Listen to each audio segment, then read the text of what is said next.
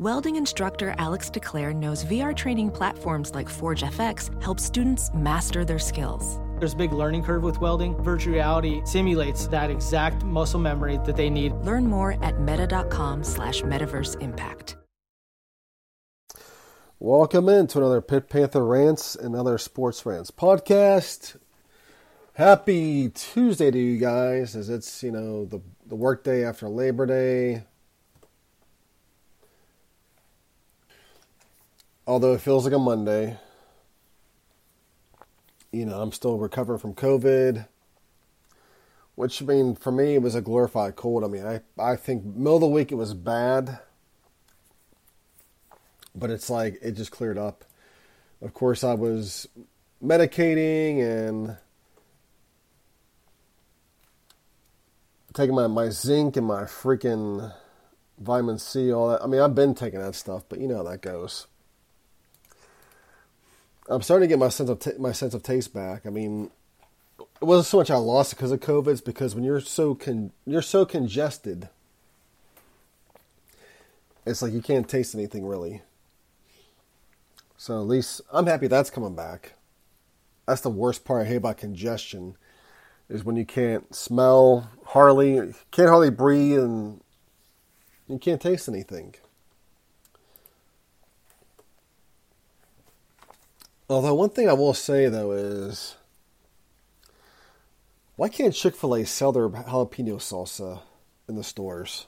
I mean, they sell the, the, the Chick fil A sauce. I'll have to check online and see. Let's check the app. Real, yeah, let's check the app. Because sometimes they do sell this the sauce on the app. My kids tried that honey pimento sandwich, and I was going to try it, but I heard the pimento was cold, and yeah, that's just not going to work for me. But but then again, I've never had pimento, so maybe that's just how that is, and I'm just not not educated on it. Let's take a look here.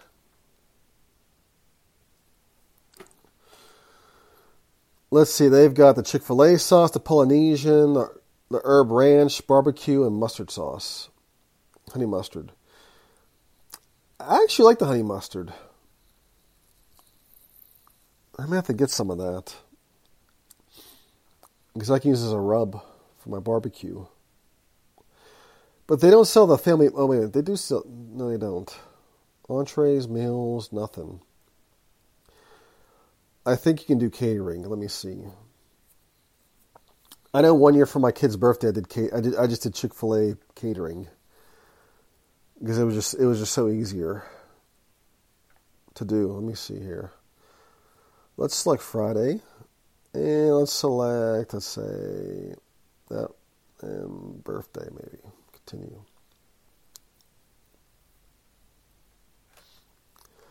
Okay, you get you can get trays, packaged meals, salads and wraps, beverages, breakfast. Yeah, I did the uh, the nuggets. That was like thirty five dollars, which was pretty good. They have a mac and cheese tray. Stay here. Let's go back. I'm getting way off way off course here. The package meals, I mean, you're getting, let's see, if you get a spicy chicken sandwich package meal, 10 meals is $90. You're getting fries. Well, no, you're getting, you're getting the sandwich, the chips, and a cookie. I guess, I mean, that's all right. I don't know. We'll have breakfast. The chicken minis tray, that's between twenty to thirty nine dollars. How many? Let's see. The smallest one you get twenty chicken minis. Serves five. Twenty chicken minis doesn't serve five people. I don't care. That's four people per chicken minis. That's wrong. Now the forty serves ten, but I would say if you're gonna if you're gonna have some some people that are hungry, that twenty minis they can do jack shit.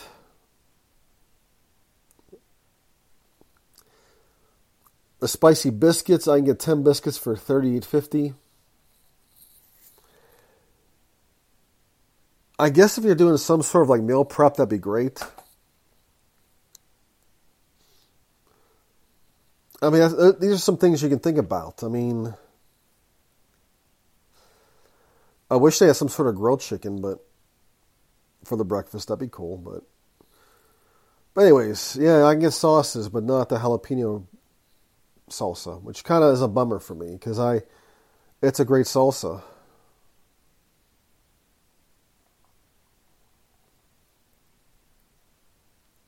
You know? But anyways, I'm getting way off balance here, off target. Anyways.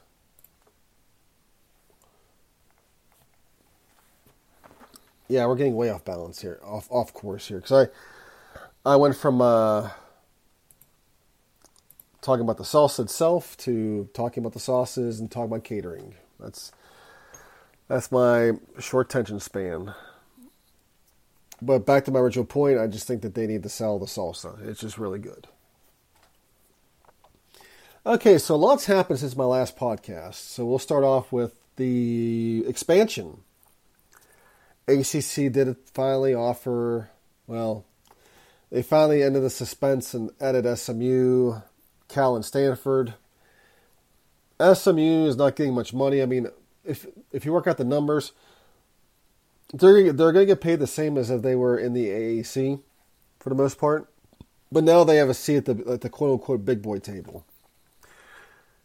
which means they're probably going to go nuts and start buying some recruits up because they will become official members in 2024 and you know they'll they'll play next season. So I'm sure they're going to uh, oh they're going to have fun on the recruiting trail. I'm sure.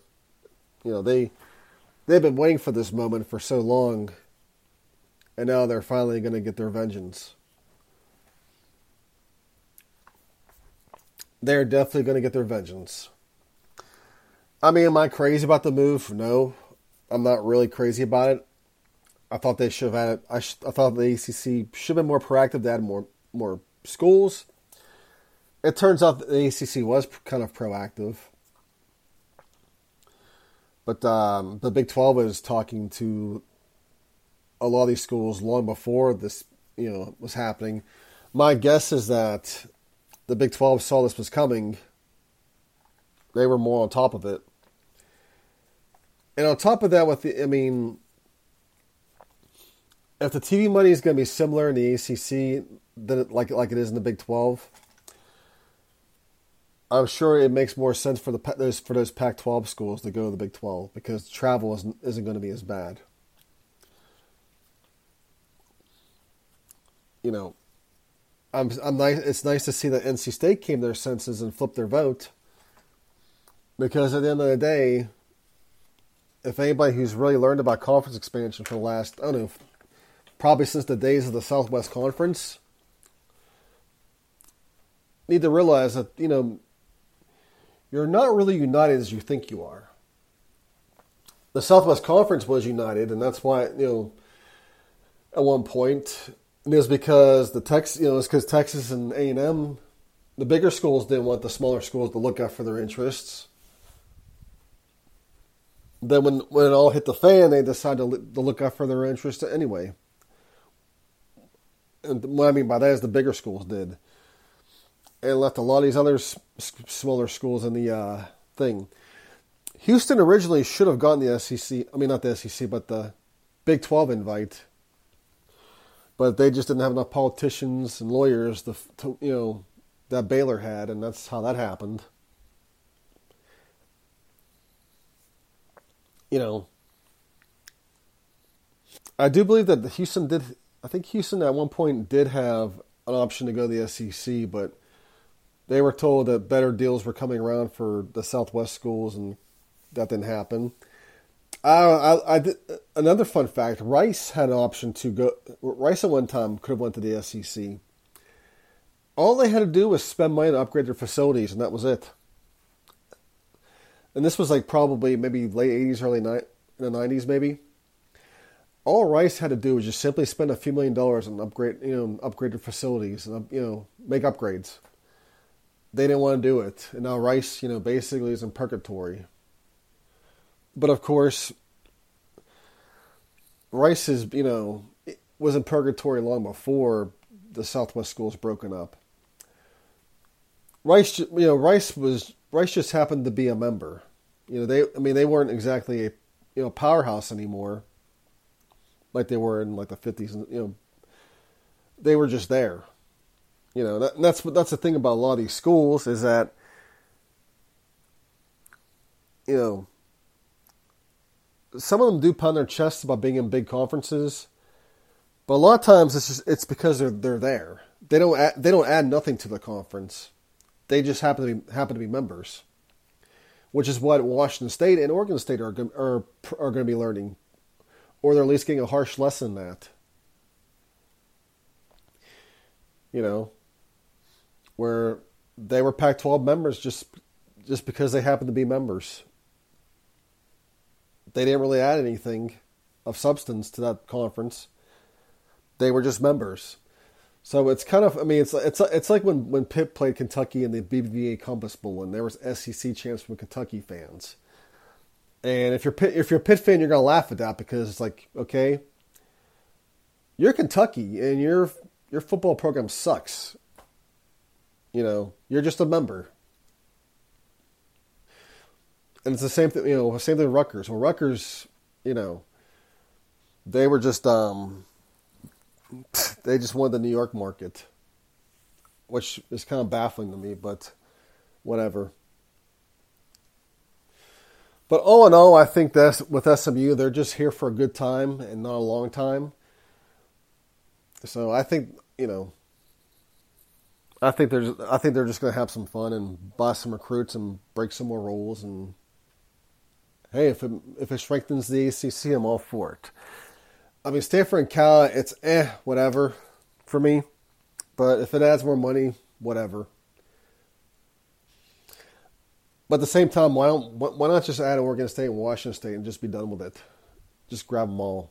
But I think with Oregon State and Washington State, they're going to have to make that conference viable somehow. Not sure how they do it. They could they could just they could just stay at two members and just play each other. That'd be hilarious. Anyways, I'm I'm rambling on about expansion, privilege, and all that other crap that's going going around. But um, yeah, overall, I'm not too crazy about the expansion, but I know why they did it. It is what it is. They have to backfill because there's a good chance Clemson and Florida State are going to leave which we'll get into, the, which we will get into coastal chaos here in a minute because we got to talk about that because we did have some coastal chaos, but let's get the pit by chance because we need to talk about that. Uh, Pitt opened their season against Wofford, against the Fighting Shawn Watsons. Pitt came out a 45 7 winner there were some complaints about Pitt not opening up their offense. I saw it on Twitter actually. I'm not sure if they were complaining, but they were just saying. I guess their gripe. I mean, their gripe was they see other teams running up scores and whatnot. I think Pat Narduzzi just wanted to win the game and just be. You know, that's just how Pat is. He just wants to win the game and be done. But one thing I was looking for was how the passing game looked. I know in the first drive, it didn't look good. But Then Pitt settled down. And, you know, Philly Jurkovec, he had a command of the offense. And it looked like he was on the same page with his receivers. In fact, he connected with so many receivers that, uh, I mean, they're him and Mr. Christian Valu. I mean, they had, I mean, there was 12, 13 guys that at least had a catch in this game. So you can't go wrong there. The running game was the running game. Actually, Daniel Carter was leading rusher, but I mean, he's a fullback, but you know, defense, you know, played its ass off like it always does, and you know, there wasn't really much else to talk about. I mean, it's it's Wofford. They got Cincinnati coming up coming up next week. That should be a tough game. You know, that won't be an easy one.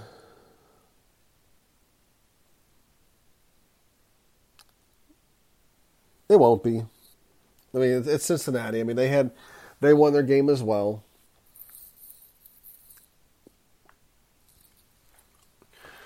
But overall, Pitt, you know, was Pitt, and let's see, Pitt did have a fumble recovery on defense, but overall, the defense for the most part didn't really have to break a sweat much, which is probably a good thing. Other than that, I just you know, there's really not much else to go on. The only thing, I mean, the things I like from Phil, from Philly Mr. Big Philly himself is, you know, he's very he's he's a lot more mobile than previous quarterback Kedon Slovis, who um, I watched I watched his BYU game on Saturday, and other than that first drive, once Sam Houston State dialed up the pressure, it, it, it looked like I was watching Pitt's offense from last year. It was the same old, same old with with uh, Kedon, and Sam Houston State just I mean, I think this is I think this is their first year in Division One Double Division One A. I think it's either first or second year, one or two. But this is, I mean, they're a relatively new FBS team, and they were dialing up the pressure on Kedon. I mean, I don't know. Sam Houston State could easily be like the South Florida, you know, when they when they were coming back, coming into you know coming into FBS, when they were just a real pain in the ass when they had Marquel Blackwell and they beat us at Heinz. Kind of felt like that. But I mean, Phil knew where to go. If he had to scramble, he knew where to, he knew what he knew what receiver to find, and the receivers knew where they had to go. You know, to, you know, to you know, to keep the play going. You know, that's what that's what I'm, that's pretty much what I was looking for is the how how the passing game was going to be and I think we're going to be, you know, passing game wise, I think we're going to be just fine. I think maybe last year we just didn't have a good quarterback play, and this year we do. I think it's, a, it's it looks a, a, lot better. I think running game will be fine, but but again at the same time it's Wofford. But it's I mean, there's no I mean there's no cause for concern. But you know next week provides that test you know for them. Now, as we look at the rest of the ACC, let's see, Wake Forest beat Elon. That was on Thursday. NC State beat UConn 24 14. I thought this game would be a little bit, well, I give UConn credit. They really gave NC State a, a game, given that uh, NC State's breaking in, you know, with Brennan, Arm, Brennan Armstrong being reunited with his coordinator when he lit it up at UVA. Friday night we saw Miami beat Miami of Ohio thirty to three. Louisville, the the you know, the Jeff Brohm era kicks off. They beat Georgia Tech 39-34. Georgia Tech was up 28-13 at one point, and they did Georgia Tech things. And that's that. And let's see, on Saturday, Virginia lost to Tennessee 4 13. It's going to be a long, probably a long season for UVA. Uh, North Carolina beat South Carolina 31 17. Spencer Rattler had a nice game. That's really about it. I just couldn't get in the end zone. You know, Pitt plays Pitt plays North Carolina in a few weeks. That's going to be a real. I mean, that may be another shootout. I just hope Pitt scores more points this time. Um, Northern Illinois beat Boston College 27-24 in overtime. I don't know, be, you know, the Jeff Hafley area is coming to an end, and really, it's you know, it's just hot garbage. All right. Then Syracuse beat uh, Colgate 65 nothing. Virginia Tech beats Old Dominion uh, 36 17. Florida State hammered out LSU 45 24. And Clemson falls to Duke 20 to 7. Now, one thing to talk about this game is that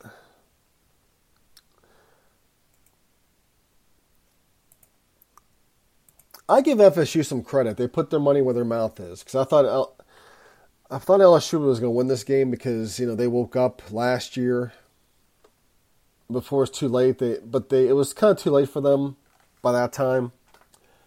You know, Florida State would, would eventually win, and I felt it was going to be the same thing, but I'm not sure if this. Brian. I mean, I'm not sure this Brian Kelly uh, type of thing, type of offense is going to work.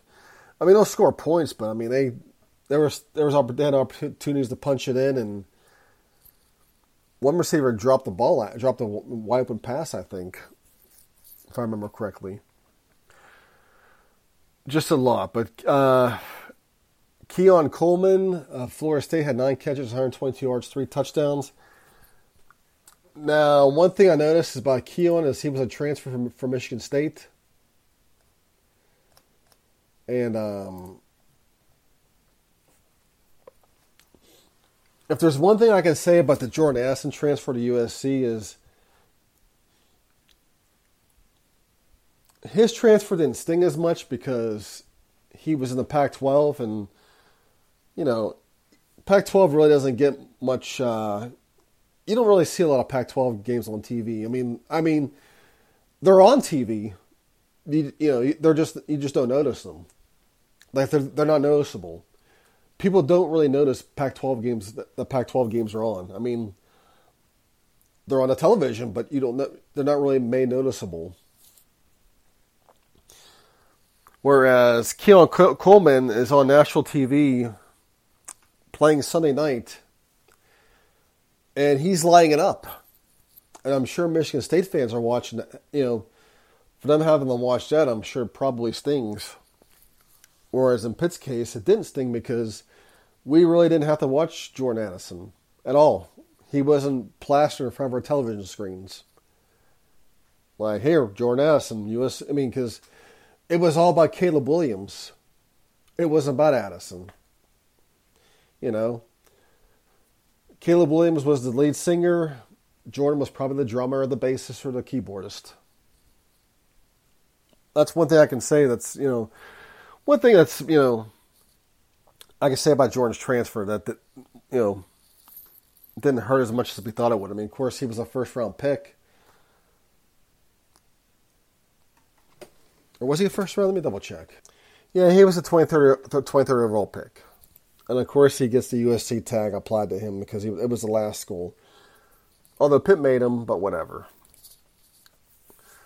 So, um, Duke beat uh, Clemson.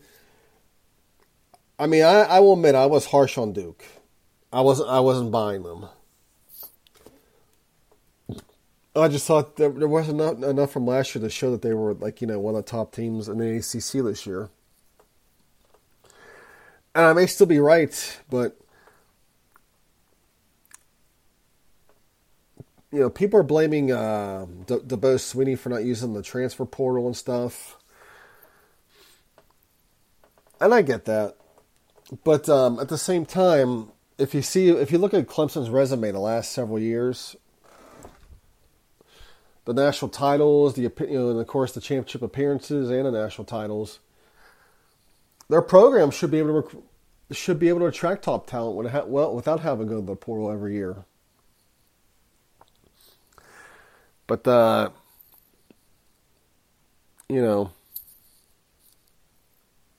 they haven't. Um, I think the issue with Clemson is they have not really found a, an offense since um, since Trevor Lawrence left. Ever since he left, that offense has kind of went to hell and they just haven't really found anybody to pick up the slack.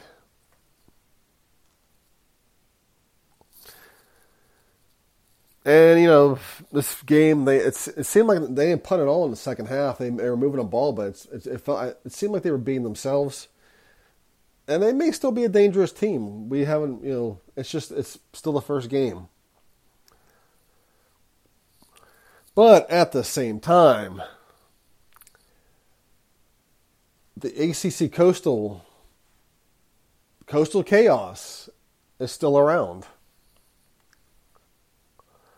And uh, you know, I I pointed out a tweet last year where I warned people about this because the ACC Atlantic members were all pounding their chests about being one conference and no divisions. And of course, you had all these people. They were Atlantic, you know, they were fans of, Atlantic member teams pounding their, pounding their chest about this. That you know, this is good because the coastal teams don't deserve to play for the ACC title and blah blah blah. I mean, these are fans of teams that are Atlantic that don't really that don't really add anything. They just happen to pound their chest because, well, they play in the same division as Clemson. And I, I mean, I thought that you know, I mean, you got you got to be careful what you wish for because whatever madness that was in the, the coastal was going to be now brought into one big this one big division now, and you just seen it, you know, last night with Duke and Clemson. You know, you, you know you can't. You're not going to get. I mean, you can get rid of the coastal division, but you can't take the coastal out of the ACC. But anyways, as far as the rest of the top 25 goes, there really wasn't much. I mean, the Pac-12 supposedly was undefeated over the weekend, and people were saying how how horrible this is.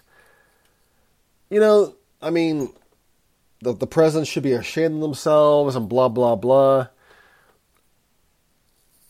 I mean, they didn't have to leave the Pac 12, those teams. They all could have stayed. Oregon and Washington could have stayed. They could have stayed and worked this all out, but they wanted to go. I mean, that's just how that is. You know, it just, you know,